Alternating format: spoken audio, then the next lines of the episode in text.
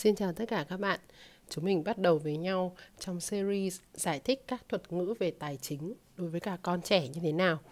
À, thật ra tại sao mà mình lại nói về các thuật ngữ tài chính? Bởi vì nhiều khi chúng ta quen dùng các cái thuật ngữ này ví dụ như là lập kế hoạch hay là dự toán hay là ngân sách hay là lãi lỗ hay là à, Ừ, tài khoản tiết kiệm vân vân. Nhưng cái từ đó có thể là với chúng ta những người làm bố làm mẹ bởi vì mình đã đi làm đã tiếp cận với các cái thuật ngữ tài chính nhiều rồi thì mình thấy rất là bình thường. Nhưng với con trẻ thì các con sẽ không hiểu. À, cũng không phải là không hiểu thì có nghĩa là không liên quan có đúng không ạ? Bởi vì khi mà chúng ta cùng giải thích với con, nó có hai cái lợi ích. Lợi ích đầu tiên là làm cho cái câu chuyện giữa bố mẹ và con ấy, nó gần gũi lại nhau, gần gũi hơn. Và các con cũng có cảm giác là bố mẹ đang chia sẻ với mình một cách rất là nghiêm túc những cái vấn đề.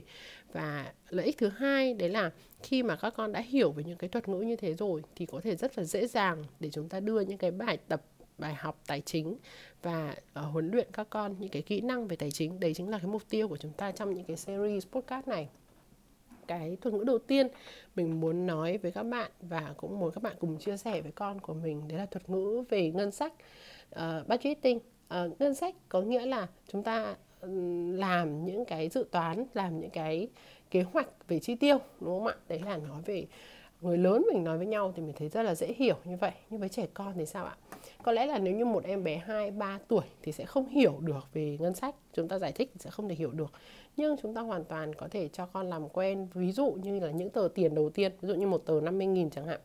À, cũng là một tờ tiền 50.000 nhưng nếu mà mình mua đồ chơi ở cửa hàng này thì mình mua được uh, một cái quả trứng thôi. Đấy 50.000 thế là mình tiêu hết tờ 50.000 rồi. Nhưng cũng là tờ 50.000 nhưng nếu như mình lựa chọn khác mình đến một cái địa điểm khác hoặc là một cái lựa chọn à, đồ chơi khác thì mình lại có thể mua được một cái số lượng khác không phải là một quả trứng mà nó lại là hai cái bánh chẳng hạn hay là hai cây kem chẳng hạn. Thế thì để cho các con nhìn thấy là cùng một cái tờ tiền có thể có nhiều lựa chọn để chi tiêu. Và bắt đầu chúng ta làm cho các bạn ấy có cái thói quen dần về hình dung là uh, một tờ một cái ngân sách cụ thể một cái số tiền cụ thể thì có thể được có những cái lựa chọn chi tiêu như thế nào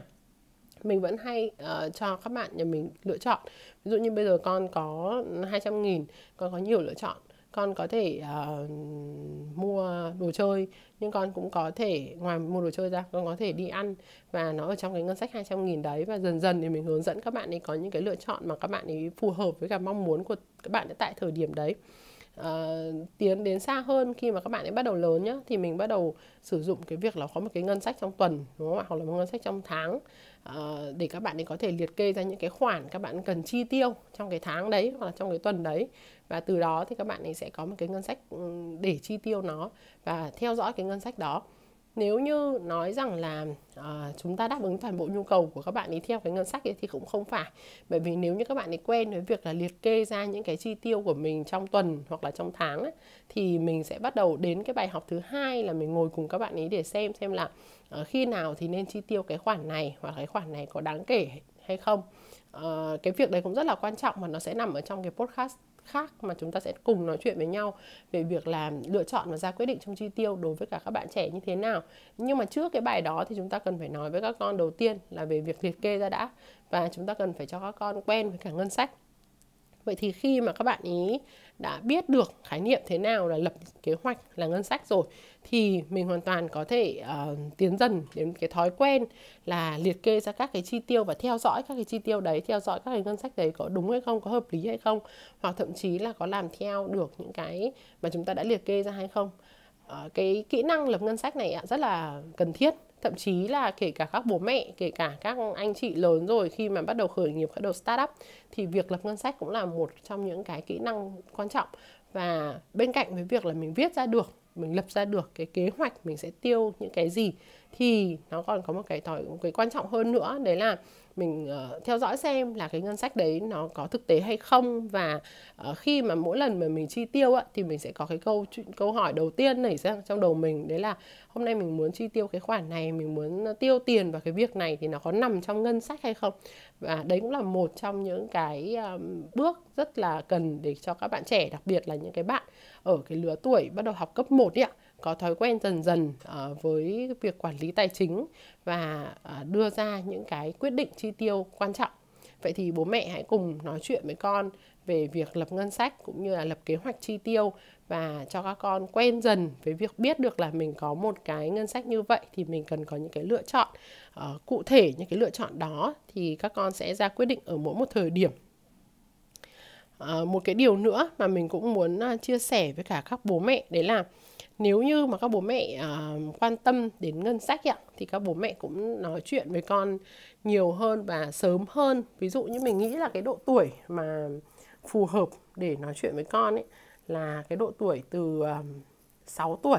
Bởi vì là lúc mà 6 tuổi là bắt đầu biết đếm rồi. Và khi mà biết đếm ấy, thì các con cũng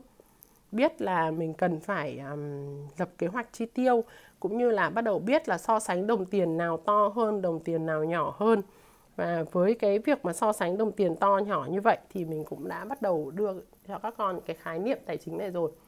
Trong series này mình sẽ nói về khá nhiều các thuật ngữ. À, ví dụ như là đây là đây là phần mình nói về ngân sách. Sau đấy thì mình sẽ nói tiếp về một cái nữa là thế nào là tài sản và thế nào là chi tiêu hay là chúng ta sẽ cùng nói với các con về đầu tư hay là về thế nào là nợ vay là lãi suất hay là cái rủi ro thì như thế nào à, nhỡ thế này thì chúng ta phải làm sao? À, mong rằng là các bố mẹ sẽ cùng đón nghe các cái podcast này của mình. Xin cảm ơn tất cả mọi người ạ.